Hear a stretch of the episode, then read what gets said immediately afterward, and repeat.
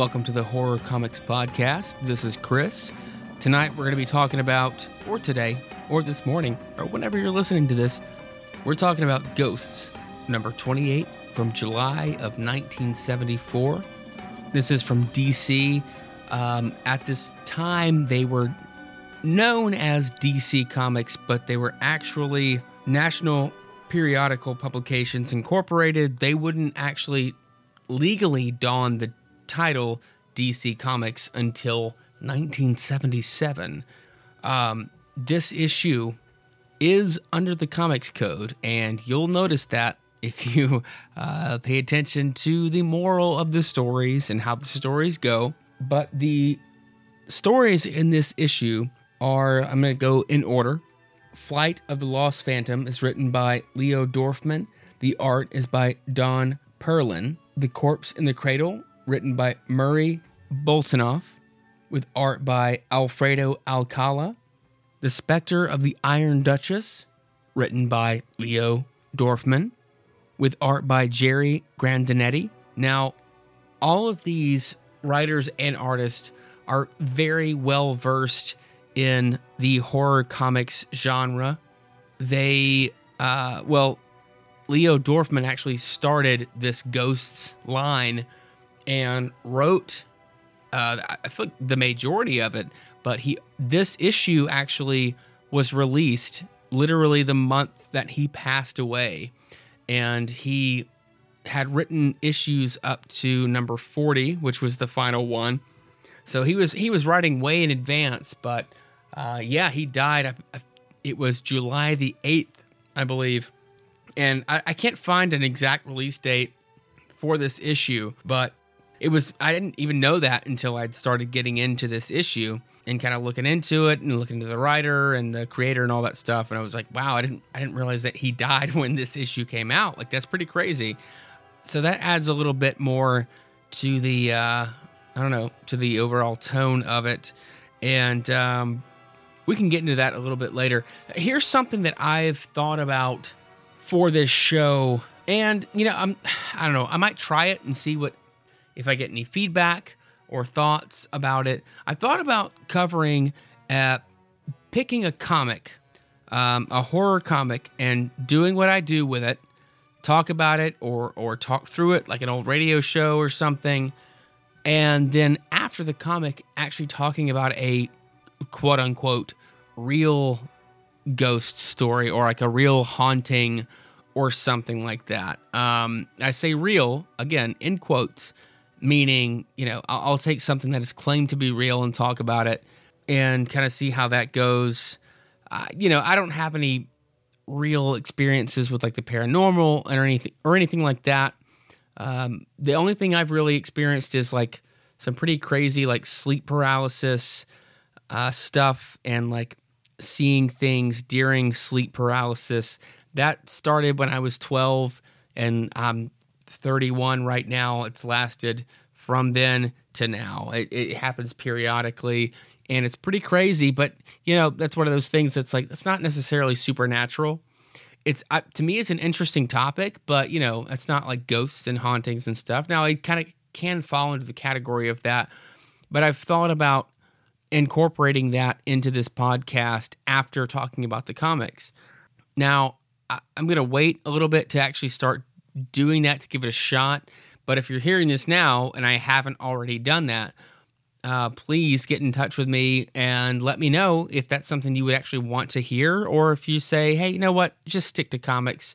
Um, you can get in touch with me at horrorcomicspodcast at gmail.com or on Twitter at horrorcomicspod and uh, let me know via a tweet or a direct message or an email. Again, it's horrorcomicspodcast at gmail.com.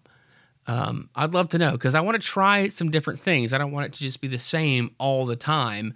Um, I want to incorporate some different ideas and whatnot. And speaking of which, I would like to thank Trevor and Malcolm for uh, getting in touch with me on Twitter and uh, supporting the show already thus far and also suggesting uh, new things and new ideas. And uh, I appreciate that. It means a lot. And there's definitely some titles that I'm going to be seeking out uh, to add to the show. But talking about ghosts, number 28, and getting into Leo Dorfman, he actually, no, he had a lot to do with ghosts, obviously. He wrote a lot of these issues, uh, like I said, and, but he actually ha- was a huge part of like Superman for, you know, between the early 60s and early 70s. He wrote, I mean, he wrote Adventures of Superman, he wrote Action Comics, Superman, uh, Superman's girlfriend Lois Lane, Superman's best friend Jimmy Olsen, uh, the Superman family. Like he was like the guy that was writing all of the Superman books. But then he would bounce over to you know Dell Comics and Gold Key, and like he would go over to like Witching Hour or to like the Boris Karloff horror comics, and like he was all over the place. But like Ghosts was the one that he wrote the most of, and again, it was being released after he had died. And um, again, this issue coming out the month that he died is pretty crazy because this is the first issue of this book that I actually bought. So um, it, it's got some meaning to it. And uh, him and these artists have a lot of deeply rooted, uh, I don't know what I'm trying to say, they're, very deeply rooted into the horror genre. Um, and it goes, uh, you can look them all up and uh, man, there's there's some crazy stuff that they've done. They have they have great stories, and I don't want to go on their Wikipedia and just read that to you. You can do that, but uh, I, I, highly suggest looking all of that up because man, there's there's some uh, these guys have a pretty great history here. Um, so this this book starts uh, in a pretty weird way. It's a one page, like I, I guess it's just like a description of what you might expect from a haunted house, I really don't know. Um, again, if it's this, if this is something that carries on from Ghosts number one, I don't know because this is the first issue of this book that I've owned, and I only own other issues of this after this issue. So if it's an ongoing thing, I've just missed it. Um, but we start with a one page haunted house.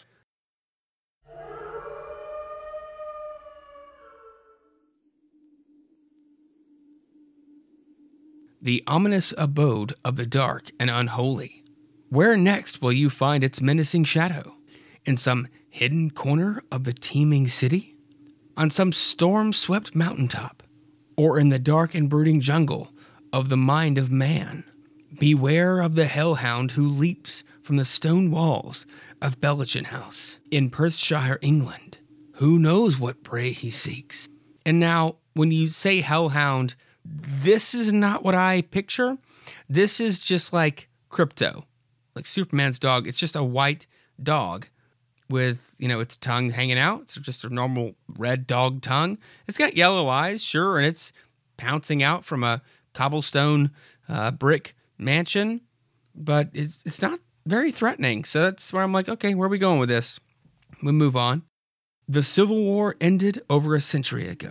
But in his New Orleans mansion, which stands to this day, General Beauregard still leads his ghostly Confederate troops through the bloody Battle of Shiloh. And you see Beauregard and his troops having a ghostly battle with a woman standing on a staircase watching it go down. We move on. A phantom actor haunts the Theatre Royal in London, not as a portent of evil, but of good fortune for his appearance foreshadowed such successes as Carousel, Oklahoma, and South Pacific.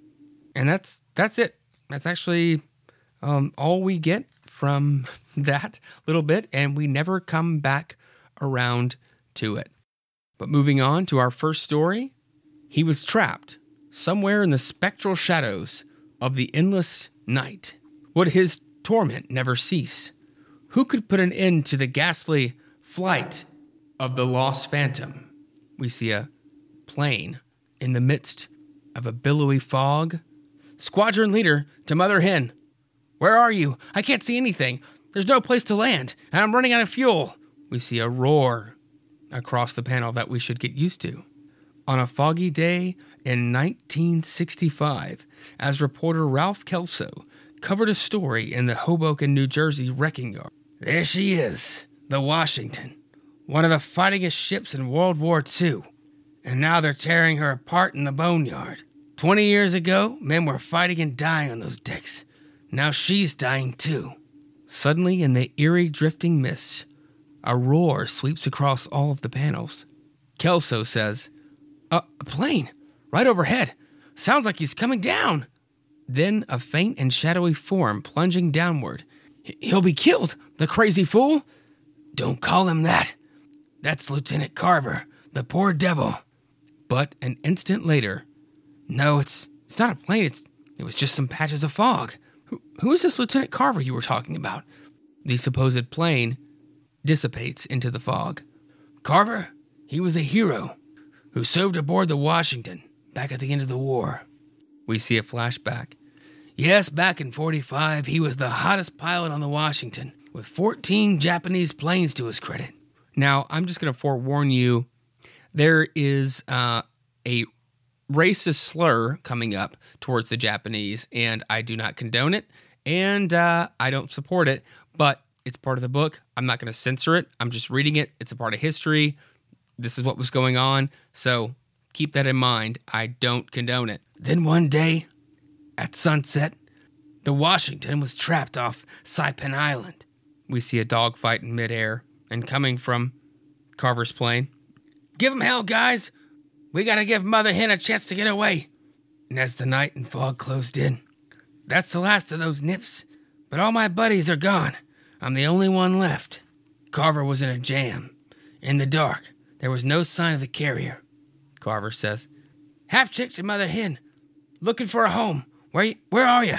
Far below, the carrier was heading away under blackout conditions. We see inside the carrier three officers. Fuel gauge near zero.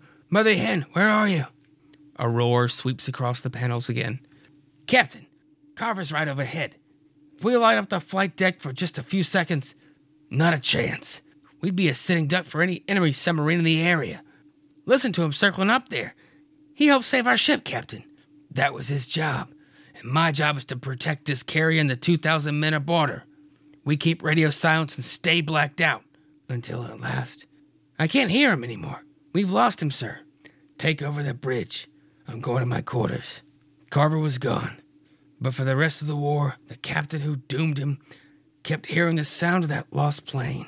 We see a captain with a worried face and the roar spread across the panel, thinking to himself, Dear Lord, there it is again.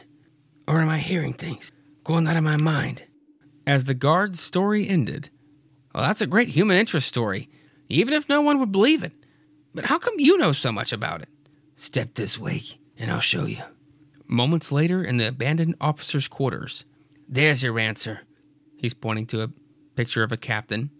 Back in 1945, I was Captain Masters, commander of this ship, the man who sent Carver to his death. But but what happened to you? Carver's death was like a curse hanging over me. My courage cracked. After that, it was all downhill.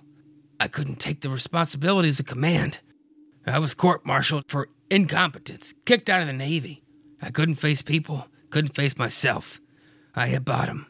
Porter, labor, I took any job I could get. When I heard they were dismantling my old ship, I got this job here as a guard. I wanted to be with her till the end. Masters, this is a fabulous yarn. Even if it does sound way out, of course it does, because it isn't true. Tell your readers of an imaginary story dreamed up by a lonely old has been to pass the time while he's on his guard duty. Kelso thinks, I should have known. But then, in the eerie night, a familiar roar, a billowing fog, sneaks in. Kelso, What's that? It's Carver again. But I don't see anything. Nothing's out there. You said you said it was all a made up story.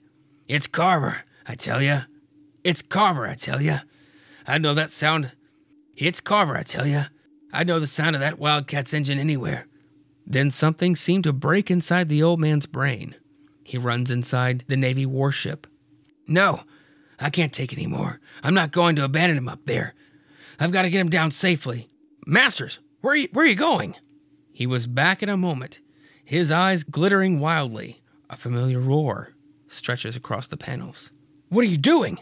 Have you gone crazy? Don't you understand? They've dismantled the landing lights, but I can guide him in with these electric torches. Masters runs out, flailing the electric torches around in the fog. Carver! I'll light your way. Come in, Carver. Kelso thinks to himself, He's trying to land a pilot who's been dead for 20 years. The man's a raving lunatic. I'd better grab him before he runs off the fantail. And then, in the next blood chilling moment, Kelso saw it a winged phantom thundering out of the swirling fog. He sees me. Carver's coming in for a landing. Kelso thinks, Are we both crazy? There is something flying this way. You see the outline of a plane flying through the fog. Getting closer.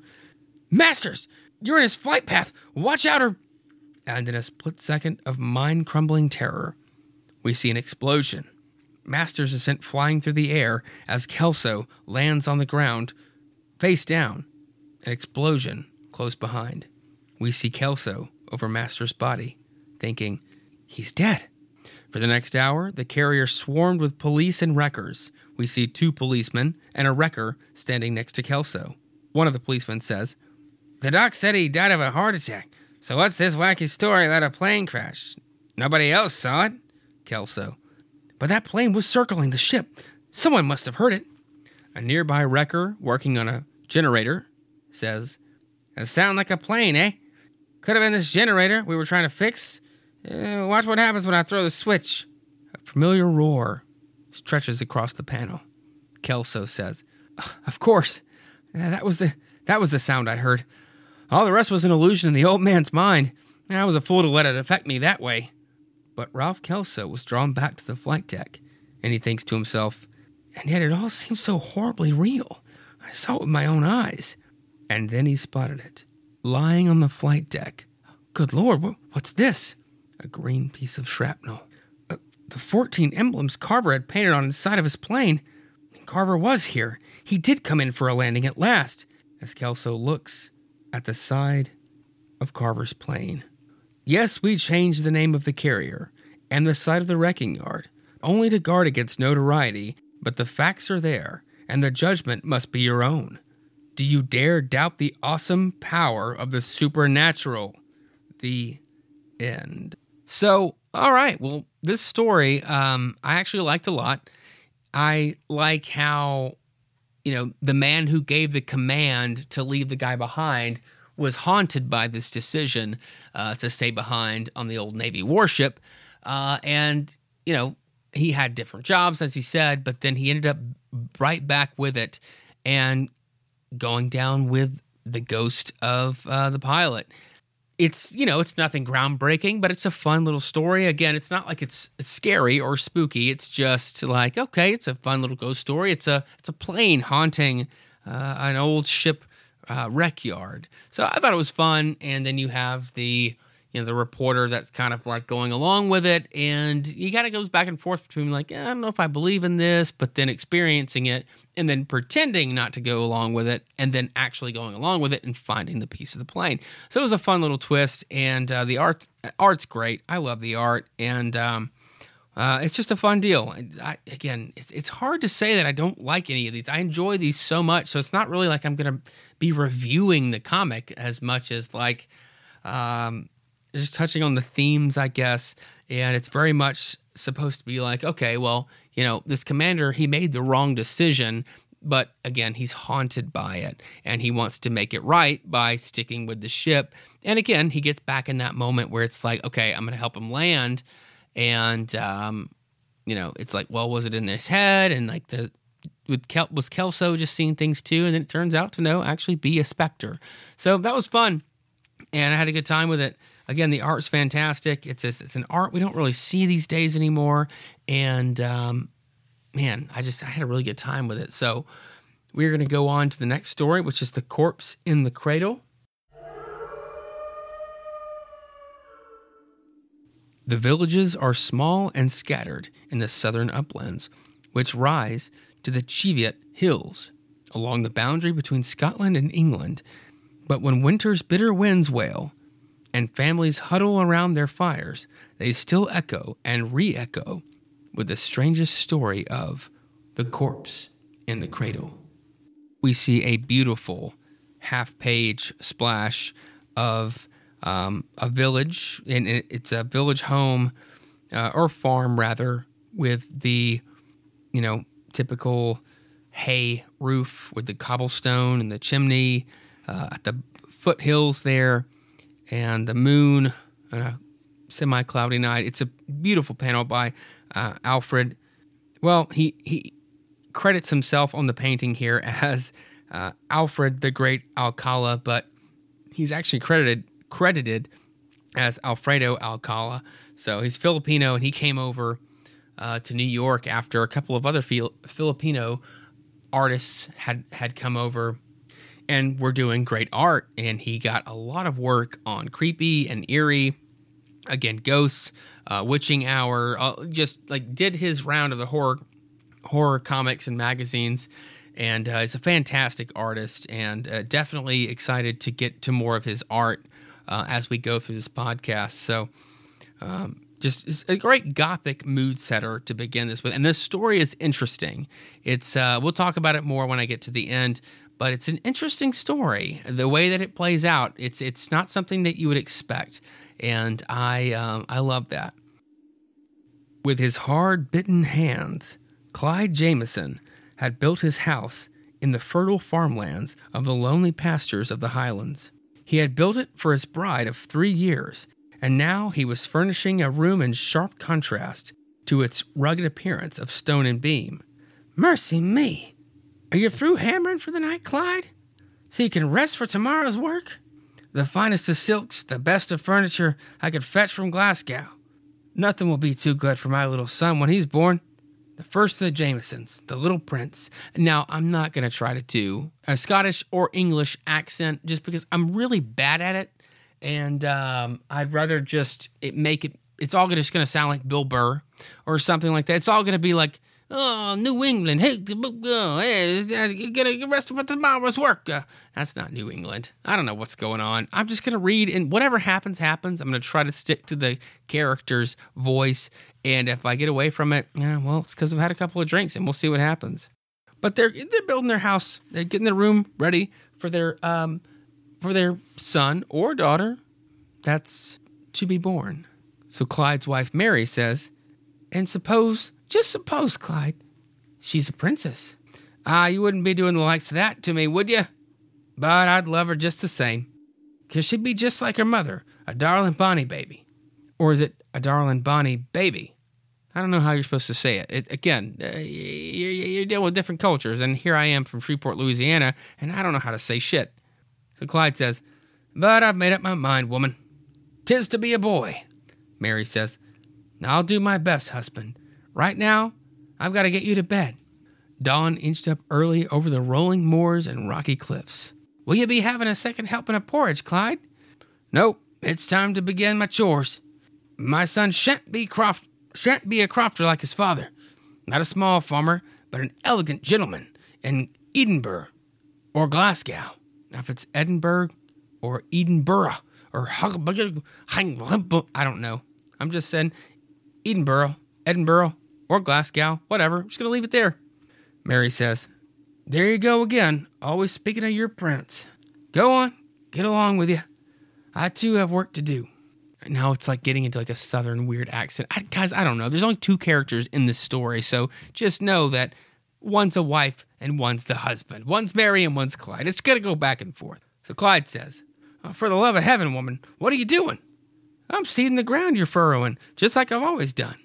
And don't be turning me away. The doctor said I was strong, and your prince won't be born for months. Okay, now it's just kind of locked into like southern Texas, Southern Belle. So sorry, y'all uh, from Scotland and England who are listening and being like, Jesus Christ, this is not what we talk like in the Cheviot Hills. And while the warm summer sun glazed the fields of wheat and barley, yeah, they'll be needing shearing. I'll tend to it one of these days. We got us some new lambs, I see, too. Won't be nothing much for me to do after that, Mary, till it's time to harvest the crops. So I was thinking, thinking what? I was thinking, no, I made up my mind going over to the Firth of Tay and shipping out aboard of one of them salmon ships. But whatever for? I could fetch a lot of money as a fisherman, and that I need if I'm to provide my young'un with all the goodly things he's entitled to. Oh, husband, you're a good man, but most of the year your brow is sweated. hands cracked and gnarled from labor. Child shall have, shall have enough. I feel like if you ever saw Ozark on Netflix, the uh, the the couple that owns the farm and all the land, I feel like that's what my voice is going towards. Is them? Oh, the child shall have enough. Actually, you know what? Fuck it. I'm going with that for now. So she says, "Not enough. Do not have me shirk." Sorry, wrong thing. I'm gonna start over. I'm gonna start with her. Ah, husband, you're a good man, but most of the year your brow's sweated, your hands cracked and gnarled from labor. The child shall have enough. Not enough. Do not have me shirk my responsibility, woman. Now, back to the house with you. You must have your rest. Look there, a raven. Tis an omen of bad luck. There's a raven on the roof of their house. Away with you, you ominous winged messenger of the devil. Calm yourself, Clyde. Tis only a lost one seeking refuge. You don't believe in superstition, a grown man like you. We get an ad for reel to reels and eight tracks, which, children, if you don't know what that is, you don't deserve to. But, as if to underscore the foreboding in his soul, the sky next morning had turned slate gray. Now, here's the thing we skip ahead. Clyde is leaving for this salmon ship, and he's, you know, saying, Hey, you know, the doctor's going to check in on you, and, you know, just, just take care, be safe. Well, he takes off, and in literally the next panel, he's returning. Now, as the summer waned and the golden grain smothered fields waited to be harvested, Mary, I'm back. I'm home, Mary. Are you asleep, woman? Don't you hear me? And he's searching through the house and he doesn't find her. Well, we go out in a storm in the field with the sheep. And he says, Mary. Oh, Clyde, you're home. Home at last. You all right? And the child, what are you doing out with the grazing sheep when the time's so close for the baby? Oh, storm's coming up. And I wanted to get the sheep into the barn. This little one broke a leg. Don't you love how I sound like I've been smoking for 40 years? We cut to Clyde and tucking Mary into bed. And a wonderful flannel throw, by the way. I'm so tired, Clyde. So happy you're home. But my body aches with fatigue. I'm home. Put your mind at ease. All's well. That raven again. It's come back to haunt us. And you see the raven in the window. Well, Clyde runs out of the room, going to get his rifle, starts to put on his jacket, and Mary screams, Clyde! Sorry, that was wrong. It's not Clyde. It's Clyde! I feel such pain, such a terrible burning in my stomach, because, you know, they're from England or Scotland, so this is what they sound like. So Clyde says, Tis the time, my little prince is to be born. I must fetch the doctor at once. The storm slashed at him. The winds whimpered as he tore through the countryside until we see Clyde with the doctor on a carriage. Can you go faster, doctor? The woman is in agony. Easy, man. You're acting like every father of his firstborn. They arrive at the house, entering. Clyde says, We're here, Mary. The doctor's come. Everything will be all right. I'll be waiting to see my bonnie prince. And that night, Clyde crossed the narrow glen, climbed the rolling strath studded with purple heather to the rock cliffs to blow his pipes, to announce his triumph to the world, and doing exactly what I would think everyone in Scotland would be doing, which is just 24 7 on a hill playing bagpipes. Like, that's just what I imagine happens. Like, if there's something else that's to be done, please let me know. Or don't, don't break my heart, because that's what I want to be happening over there, literally all day, every day. Bagpipes on hills. So we move very quickly, and in the evenings to come, with his work done, he would sit smugly by the fire, snug in the bosom of his family. Clyde says, If the little tyke's asleep, Mary. Sorry, wait, wrong voice. If the little tyke's asleep, Mary, shall I put him in the cradle? He reaches his arms out as he stands up, and Mary sits in a chair with the baby, both of them in all white, with white hair, perhaps translucent. Yes, Mary had died, as did the baby, in childbirth. But after years of hope and toil, poor Clyde was unable to accept his bitter fate, to reconcile himself to the fact. We see Clyde putting the baby into a cradle. For in his numbed, grief shattered mind, they weren't a figment of his imagination. His wife and that corpse in the cradle actually existed. The end. So that was dark, and uh, I will say this this is not your typical horror story. It's not your typical ghost story. It's so much character building and like relationship building. And literally, the last page, which is three panels, you get this death of his wife and child and their ghosts. Like, I'm wondering where they're going to go with it. You know what I mean? The whole time because it's spending so much time and they don't have a lot of time because it's an anthology. They're they're spending so much time developing these characters and you have, you know, him going to the doctor and coming back. It's like where are they going to go with it? What are they going to do with it? And uh I mean, you you know from the title, you you know what they're going to do, but you don't know how they're going to get there. It's a strange way to get there, but I have to applaud them because I was again right before I turned this last page. I'm like, how is this going to happen? Is there going to be a demon involved? Is the raven going to come and like peck someone's eye out? Well, no. When you see him say, well, well, should I put him in his cradle? Well, behind Mary and the ghost baby in the window, you see that raven again, and they don't actually take the time to point it out. You just have to see it if you see it. And I thought that was really cool.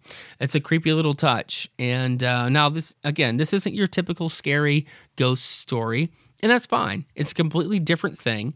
Um, and I actually really enjoyed it by the end. I, I liked that they didn't um, try to like spook you beforehand. They just let it kind of end that way. That like he just kind of got stuck in that moment. He did. He worked so hard to have this child and could not let go of the fact that they had both died, and he's te- he's living alone, and it's all in his mind, or maybe it's not. Maybe they're actually haunting, and they're there with him. But either way, I liked that a lot, and um, I don't know. I thought it was cool and a different approach to it. Now we're moving on to the final story of the issue. And I'm actually going to I'm going to read the the lead-in narrative and the title, but I'm going to skip the first panel that you see because it's a spoiler. I feel like it was meant to be the cover of the entire issue because the cover of this issue uh, mimics it but changes the face of one of the characters and changes the color of the outfit and the hair and the face and the color of the ghost that's bleeding. And I posted the, the picture on Twitter at uh, Horror Comics Pod on Twitter. So that's the cover. Uh, but the actual characters in the story look quite a bit different from what you see on the cover. So, again, spoilers, and I'll come back at the end and tell you what this was. But just for anyone who hasn't read it,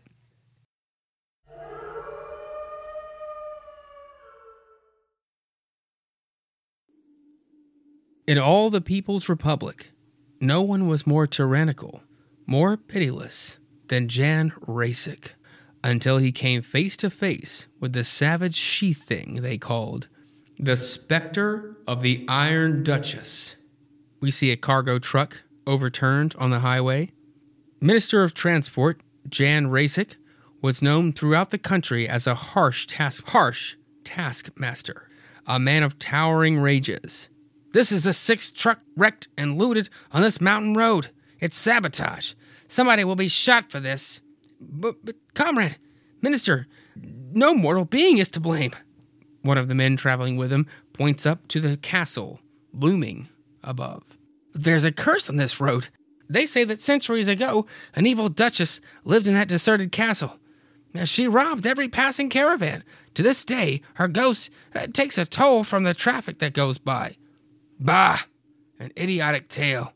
I say someone is hijacking our trucks and hiding the stolen cargo in that old stone pile. But, comrade, well, we, we've searched the castle time and again. There's no trace of the vanished truck drivers or the cargo. I still say the enemies of the state are responsible. I will, I'll investigate this personally. It was later in the library of the local village that Rasic found a puzzling clue. In the library, he thinks to himself, hmm, this old history does mention a robber, noblewoman. a ruthless she devil called the Iron Duchess. It says her armor clad ghost will haunt that road as long as the castle stands, stone on stone. As he walks down the street at night, I have it! The saboteurs are using that ridiculous ghost story as a cover for the raids on my transport trucks. They underestimate Jan Rasic. Have a surprise for him. Two nights later, a truck rumbled up the dark mountain road.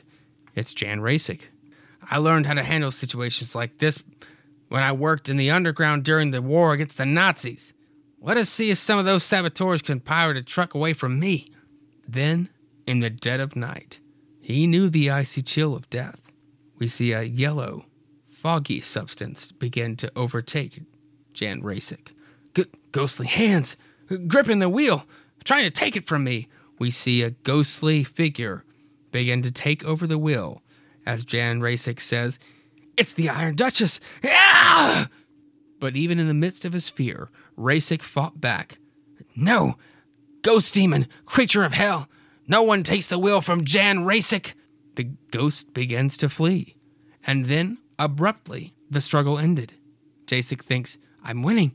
Winning! She's starting to vanish. Another moment and she'll be gone. Jacek gets out of his truck and looks up at the mansion.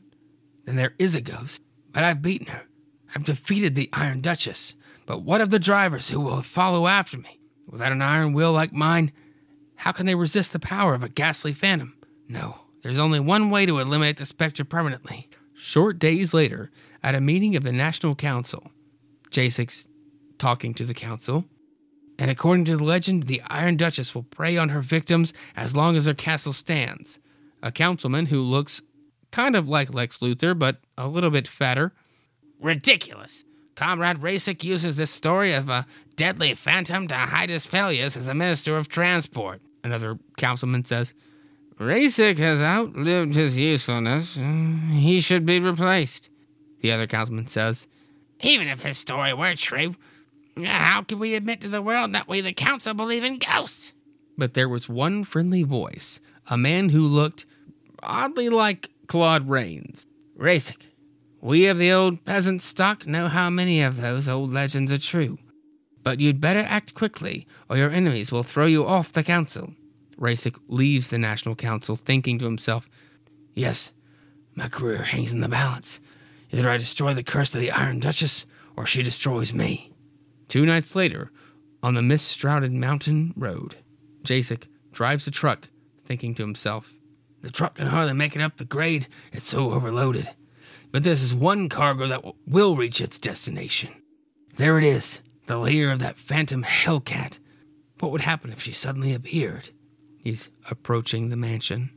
He's thinking to himself as he's in the back of the truck. Rasic doesn't fear the Iron Duchess. Am I not bringing her a gift? Yes, once I start the motor again, a load of high explosives will be headed right to her castle. This delayed action fuse will give me a chance to get off the truck in time. He lights a fuse, heading towards explosives in the back of the truck. Suddenly, fearfully, the, the truck, it's, it's moving. Who started the motor?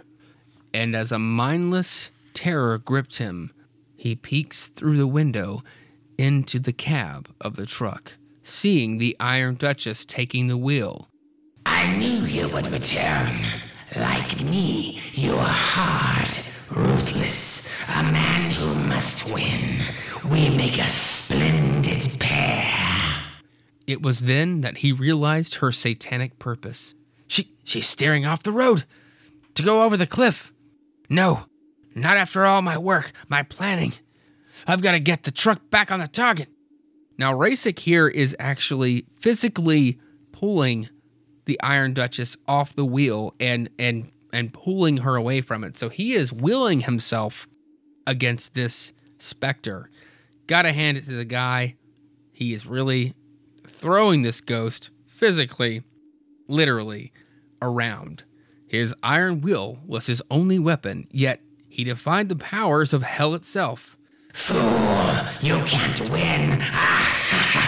Ah, As the truck enters the mansion, he thinks, No one defeats Rasic. Your castle must be destroyed, even if it costs me my. An explosion takes over the entire property. Shrapnel flies through the air. Smoke billows. The castle is destroyed. It was days later that a truck convoy waited on that mountain road, and in the traffic, folks were complaining. Hey, what's the ho- what's holding up thing? What's holding things up? What are we waiting for? They told us this road was safe now. I understand they're holding some kind of ceremony up ahead. We see Claude Rains and the members of the council, but Claude Rains talking. And I don't remember the voice I had for him, so I'm just going to make a new one. Now that the castle is destroyed, comrades, the Iron Duchess can harm no one. The road is safe. Let the first vehicle pass. Yes, by macabre irony, the first vehicle to make the journey in safety was the hearse that bore the remains of Jan Rasic.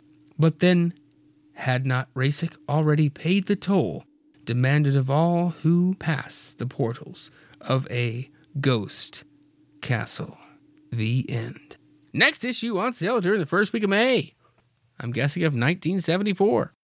Now there is a uh, a backup story. It's a um, it's a full on prose story, but it would be a lot longer to read that. And there's only one panel of a police officer and what looks like a lawyer. I'm not going to read that. I'm going to save that for you who own this book or you who are going to seek it out. Hopefully, you will find it in a dollar bin or a back issue bin somewhere. I actually like, I, don't know. I really enjoyed this story of Jan Rasic as it was like he didn't believe it was like the went against the cliches of like I don't believe in this ghost. And then like the ghostly thing happens and he's like no it was just the wind. No like he encounters the ghost and then he's like okay yep it's a ghost. Hey look everybody. Look we have this ghost and we have to fight against it. And you still have the council that's like oh bah you're crazy. But then again going against cliche you still have the one councilman that's like hey you know what? You're right. And the people in this area believe you but you got to do what you're going to do quick. And then he actually goes after the ghost and sacrifices his life to take it out. It's like it's cliche while also going against modern cliches in a really cool way. I don't know. I thought it was really cool. So I liked it. I enjoyed it. And again, I'm going to be hard pressed to like not enjoy one of these horror comics. So I'm not going to obviously like I said, we're not reviewing these.